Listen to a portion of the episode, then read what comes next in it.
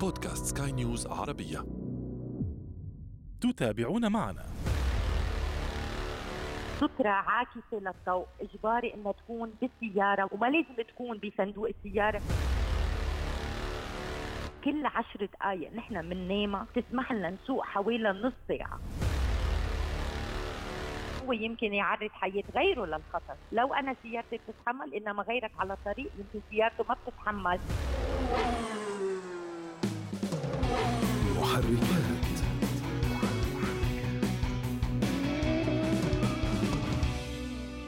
كم مرة وجدت نفسك مضطرا للقيادة في الليل بين مدينة وأخرى وربما بين بلد وآخر. وكم مرة داعبت عينك سنة من النوم خلالها. إن حدث معك ذلك فاحمد ربك أنك بخير لأنك كنت في خطر محدق.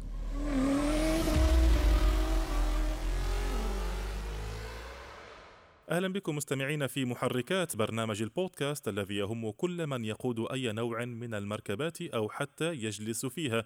نحن هنا نهتم بتقوية ثقافة المركبات لديكم وفي كل حلقة نفتح أحد الملفات ولا نغلقه قبل أن نصل إلى نتيجة وتوصيات. أعده وأقدمه لكم أنا أشرف فارس عبر أثير سكاي نيوز عربية. محركات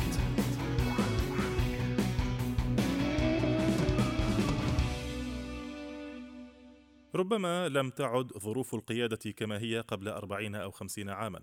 البنية التحتية للطرقات باتت أكثر تأهيلا. شبكة الطرقات باتت أكثر تشعبا والإضاءة منتشرة بشكل أكثر غزارة نسبيا.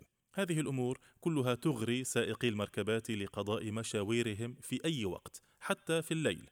لكن ليل الطرقات الطويلة مثل البحر لا أمان له مهما كنت تظن أنك تعرفه. فالخطأ في الليل عواقبه وخيمة. إذا لإلقاء الضوء أكثر على مخاطر القيادة الليلية وآدابها تنضم إلينا عبر الهاتف من العاصمة اللبنانية بيروت السيدة إيلينا جبران نائب رئيس جمعية كن هادي للسلامة المرورية. أهلا بك سيدة إيلينا.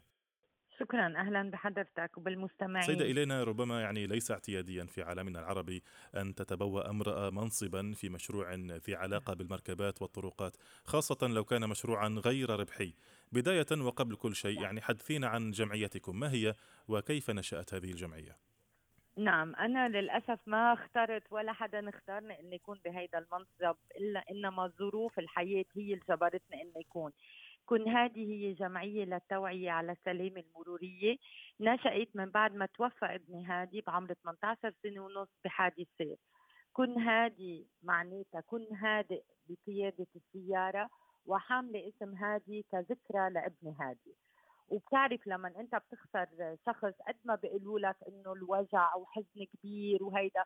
جوزي وانا جربنا بكن هادي انه ما بقى نخسر شباب على الطرقات. مثل ما خسرنا هادي وما بدنا أهل يمرقوا باللي نحن مرقنا فيه. ومن هون كانت انطلاقة الجمعية. لأنه للأسف النسبة الأكبر من اللي بيتوفوا بحوادث السير هن من الفئة الشبابيه بين عمر 15 و 29 سنة. فنحن كل دراساتنا وكل نشاطاتنا بتتوجه لهالفئة العمرية. مش معناتها ما بيتوفى ناس بالعمر الأكبر إنما نسبتهم قليلة. أكبر نسبة هي بين عمر 15 و 29 سنة.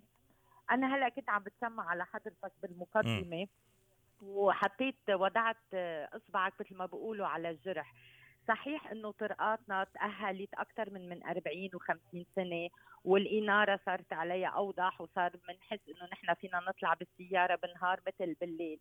إنما آه، هال البنى التحتية مهمة كثير إنما هالإنارة وهالطرقات الواسعة بتعطي إحساس وشعور عنده شاب عند خاصة العنصر الشبابي إنه هو بيقدر يسرع لأنه هو شايف الطريق بوضوح والطريق كثير كبيرة. فعم بيصير في نسبة سرعة أكبر. من هيك بأوروبا بالطرقات أو بالأوتوسترادات خارج المدينة ما بقى يحطوا إنارة كثير قوية. عم بحطوا عاكسات للضوء.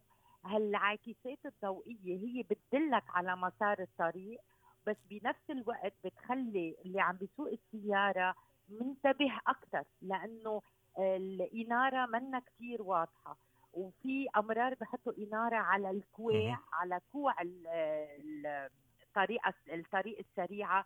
هيدا جدا خطر لأنه لما في ضوء على الكوع أنت ما بتحس إنه هيدا كوع. بتضلك رايح دغري وبيصير في حوادث. والأهم من هيدا كمان هي الخطوط المحطوطة على الطرقات على الزفت الخطوط البيضاء أو الخطوط الصفراء. يعني أنا لما بكون عم سوق سيارتي خلال الليل كثير مهم إني ألحق الخطوط البيضاء أو الخطوط الصفراء لأنه كمان هي بتدلني على مسار الطريق. جيد. يعني رسالة آه، جمعيتكم رسالة سامية فعليا واسم هذه ربما في مكانه حتى تعبيرا. طيب بما أنك دخلتي في صلب الموضوع مباشرة آه، الكثير نعم. من الناس خاصة في دول الدول الحارة يلجؤون للسفر نعم. ليلا وللقيادة ليلا للهدف الأساسي الذي هو تفادي الحر تفادي حرارة الشمس نعم الكثير نعم. من الناس لديهم أفكار مغلوطة من ضمنها ما ذكرتيه أنت منذ قليل حول توهم رؤية الطريق وتوهم الشعور بالراحة الوهمية كما قلت نعم. ما هي الأفكار نعم. الأخرى الشائعة المغلوطة لدى الناس أول شيء نحن لما عندنا مشوار طويل مثل ما حضرتك ذكرت بدنا نروح من مدينة لمدينة وبدنا نروح خلال الليل هي تنطبق بالنهار وبالليل لازم تكون سيارتنا مجهزة. يعني قبل ما نطلع بالسيارة نحن بدنا نشوف حالة الدواليب بدنا نبرم حوالي السيارة نتأكد إنه كله مزبوط يكون في المي لتنظيف الإزاز والأهم من كل هيدا إنه في سترة عاكسة للضوء. هيدي إجباري إنها تكون بالسيارة وخاصة بالليل. هي ضروري تكون خلال كل النهار. وما لازم تكون بصندوق السيارة لازم تكون بالتابلو يلي حد السائق. ليه؟ نحن أمرار وخاصة بالليل إذا كنا عاملين مشاوير طويلة يمكن يمكن الدولاب يصير معنا أي شيء. نحن بدنا نضطر إنه ننزل من السيارة. ضروري أول شغلة قبل ما ننزل من السيارة بنفتح التابلو بناخذ السترة العاكسة للضوء وساعتها بننزل من السيارة ليه السترة العاكسة للضوء بتسمح للسيارات اللي جايين ينتبهوا إنه في شخص لو هو صافي سيارته على جنب بس بتكون الرؤية أوضح وبيشوفوه إنه هو لنقول عم بيصلح دولاب أو أي عطل بالسيارة. الشغلة الثانية الضرورية نتأكد منها إنه يكون في المثلث في هيدا المثلث التنبيهي. إذا لا سمح الله صار معنا أي عطل بالسيارة بالطرقات الداخلية بينحط على بعد 30 متر من السيارة تيسمح للسيارات الجايين ينتبهوا إنه في سيارة معطلة وعلى الطرقات السريعة لازم تكون بعيدة 50 متر. وما لازم ابدا نتوقف على على كوع لازم على طول نجرب قد ما فينا نمشي ونصف بطريقة تكون سيارتنا والمثلث واضحين.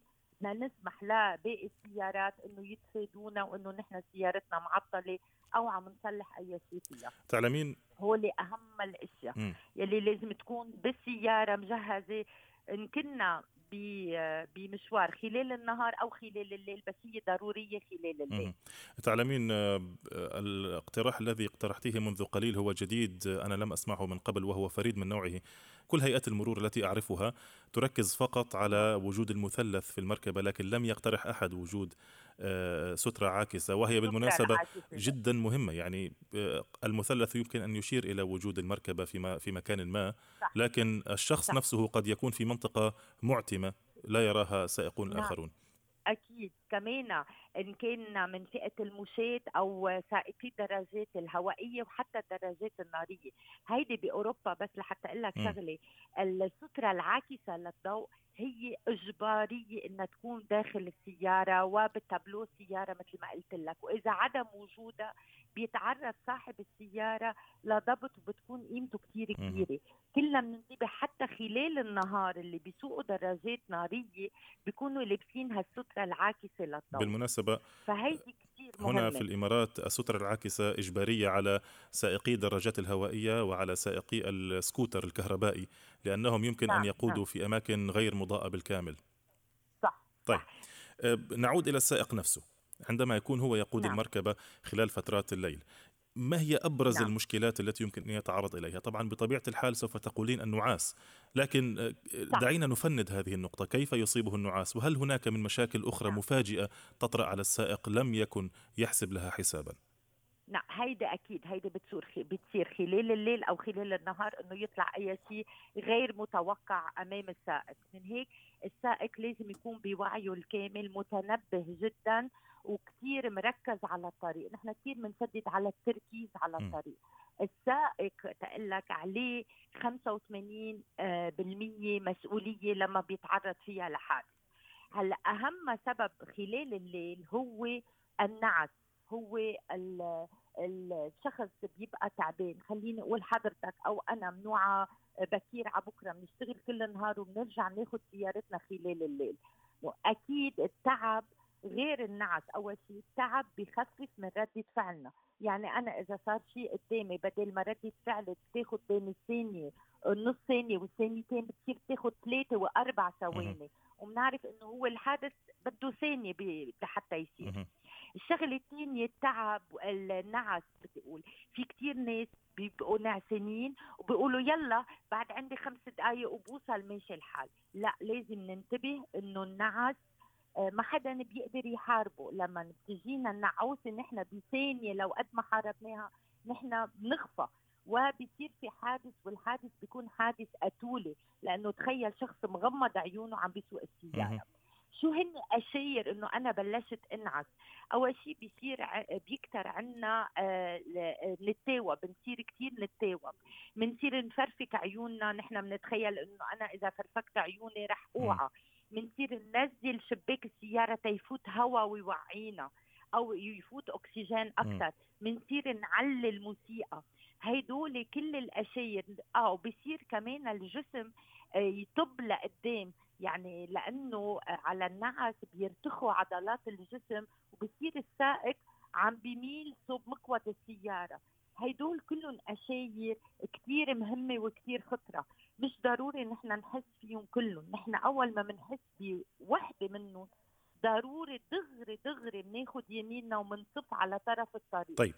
شو اللي لازم نعمله نحن إذا صفينا على طرف م. الطريق؟ تفضلي تفضلي نعم. أول شيء لازم نجرب نخفى لفترة عشر دقايق. كل عشر دقايق نحن بننام بتسمح لنا نسوق حوالي نص ساعة. دونك ضروري إنه نحن ننام. إذا الشخص ما بده ينام بسيارته هون ضروري لما بيصفى على جنب إنه ينزل من سيارته يتمشى شوي آه، يصف بمحل في عصير في قهوة بيشرب عصير بيشرب قهوة بيرتاح شوي وبيرجع بعدين بيطلع بسيارته وبيكمل طريقه. هلأ نحن للأسف ما بعرف آه، بدول الخليج إذا في محطات للاستراحة.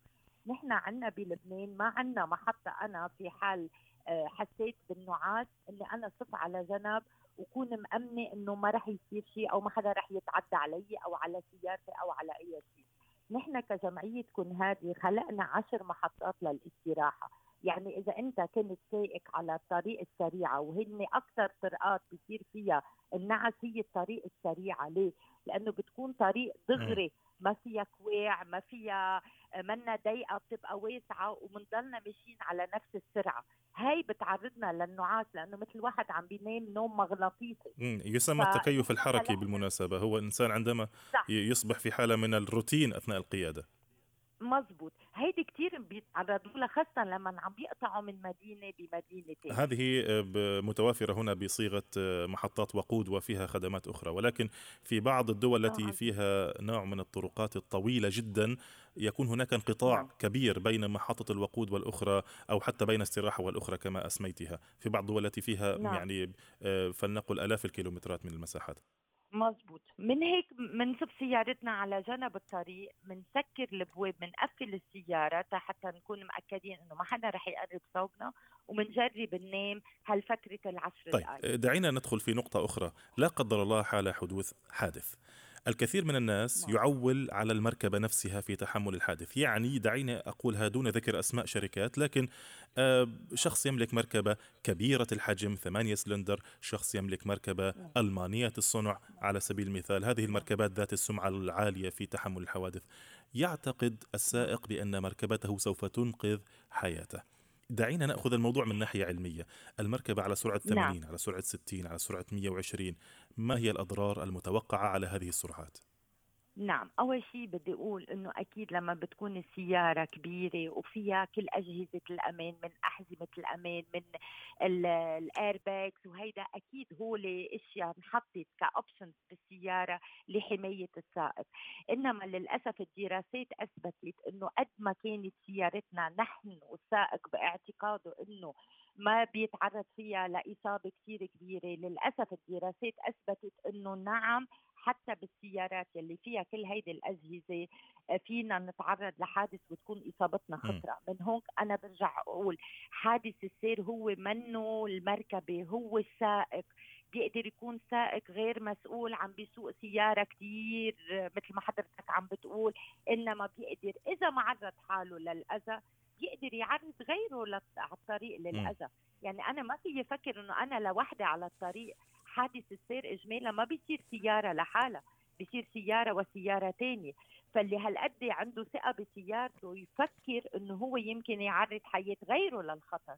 لو أنا سيارتي بتتحمل إنما غيرك على الطريق يمكن سيارته ما بتتحمل حادث بسيارة بكبر سيارتك 8 سيلندر اللي هي فنحن على طول لازم ناخذ وما نفكر بأنانية. مش أنا لازم نحن على الطريق نحن نتشارك الطريق مع مركبات أخرى.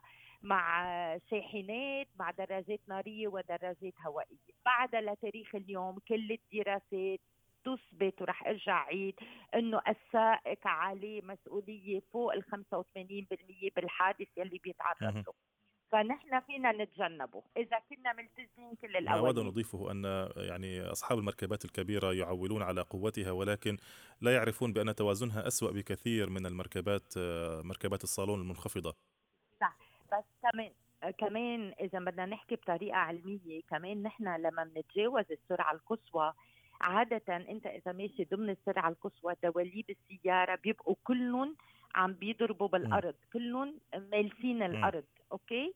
أنت لما بتزيد سرعة سيارتك أنت ما من ما بتنتبه إنما دواليب سيارتك بيعلوا كثير نسبة قليلة عن الزفت وما بيعود انت لما بدك تحط إجرك على المكبح على الفران ما بيعودوا يلقطوا الدواليب فكل ما كانت السياره كبيرة وسريعة كل ما كان الأمل آه، إذا بدك أو النسبة أكبر إنه يكون آه، سائق المركبة يفقد السيطرة بسبب. قلة احتكاك الإطارات في الأرض صح. طيب صح. نتحدث صح. في نقطة أخرى ما هي أبرز المشكلات الفنية التي يمكن أن تظهر في المركبة أثناء السير أو أخطرها إن صح التعبير أخطرها هي المكابح م. هي أخطر شيء لأنه أنت ما بعد فيك تسيطر على السيارة هيدول من أخطر شيء آه، أكيد ال vitesse تبع السيارة لأنه أمرار إذا المكبح ما عم بيلقط مزبوط في بعض الطرق إنه أنت فيك توقف سيارتك من خلال vitesse السيارة أهم شيء أهم شيء الفرامات أهم شيء بالنسبة الثانية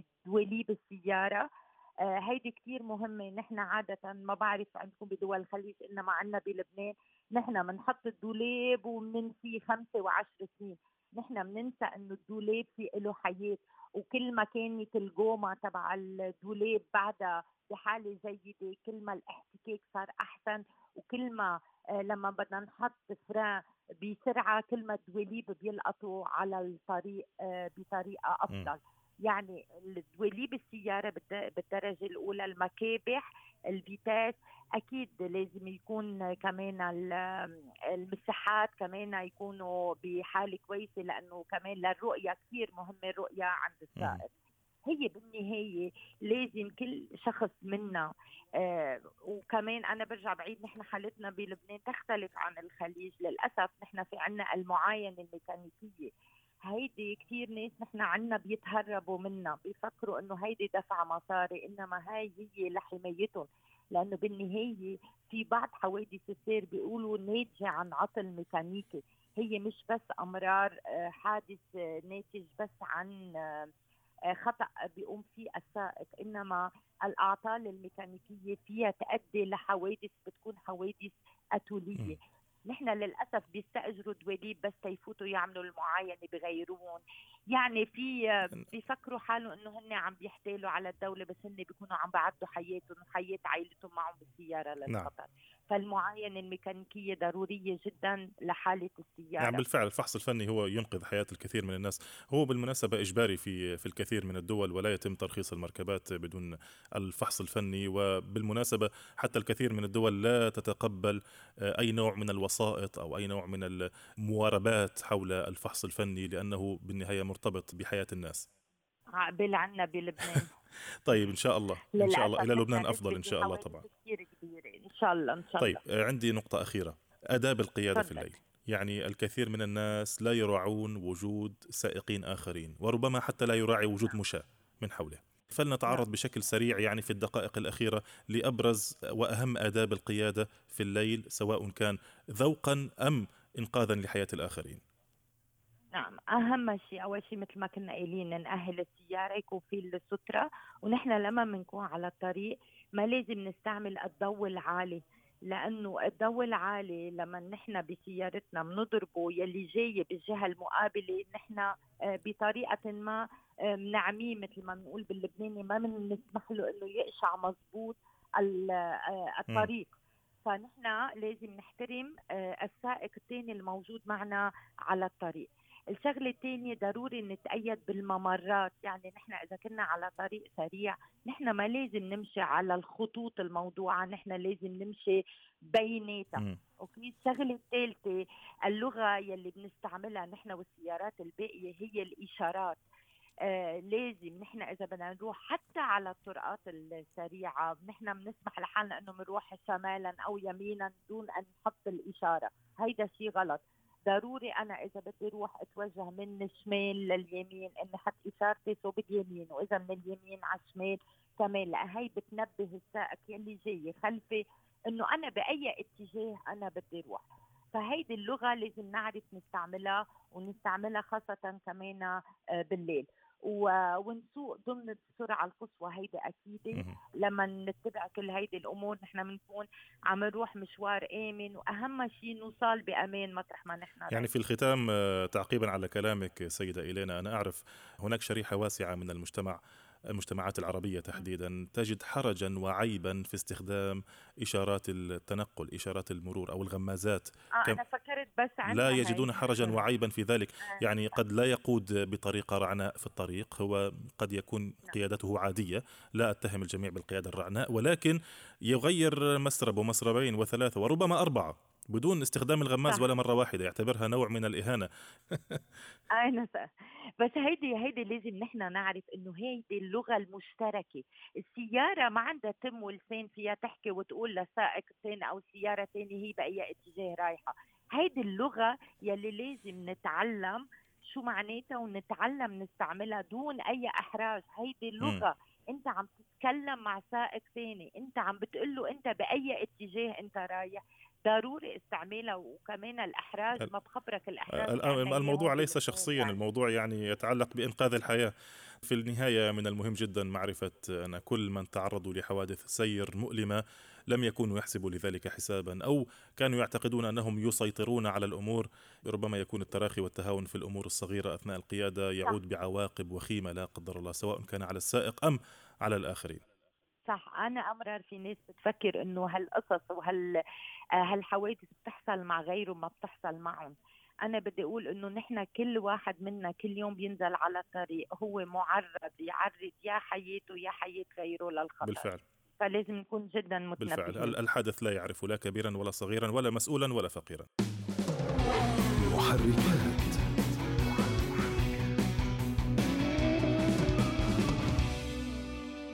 إذا وصلنا مستمعينا إلى ختام هذه الحلقة. أشكرك جزيلا على هذه المعلومات القيمة. شكرا لك. كنت معنا السيدة إيلين جبران نائب رئيس جمعية كن هادي للسلامة المرورية. شكرا لك مرة أخرى. وأنتم مستمعينا الكرام إذا حاز هذا البودكاست على استحسانكم يرجى منكم إعطائه التقييم المناسب. وإذا كانت لديكم أي تعليقات أو تحسينات دائما يسعدنا أن نستقبل رسائلكم عبر منصاتنا المختلفة. ولا تنسوا أنه بإمكانكم دائما أن تتابعونا عبر جميع منصات سكاي نيوز عربية. في الإخراج الفني كان معي إيدي طبيب. في الإعداد والتقديم كنت معكم محدثكم أنا أشرف فارس. مرة أخرى أشكركم على حسن المتابعة. دمتم دائما وأبدا. في أمان الله. مع السلامة. محركات.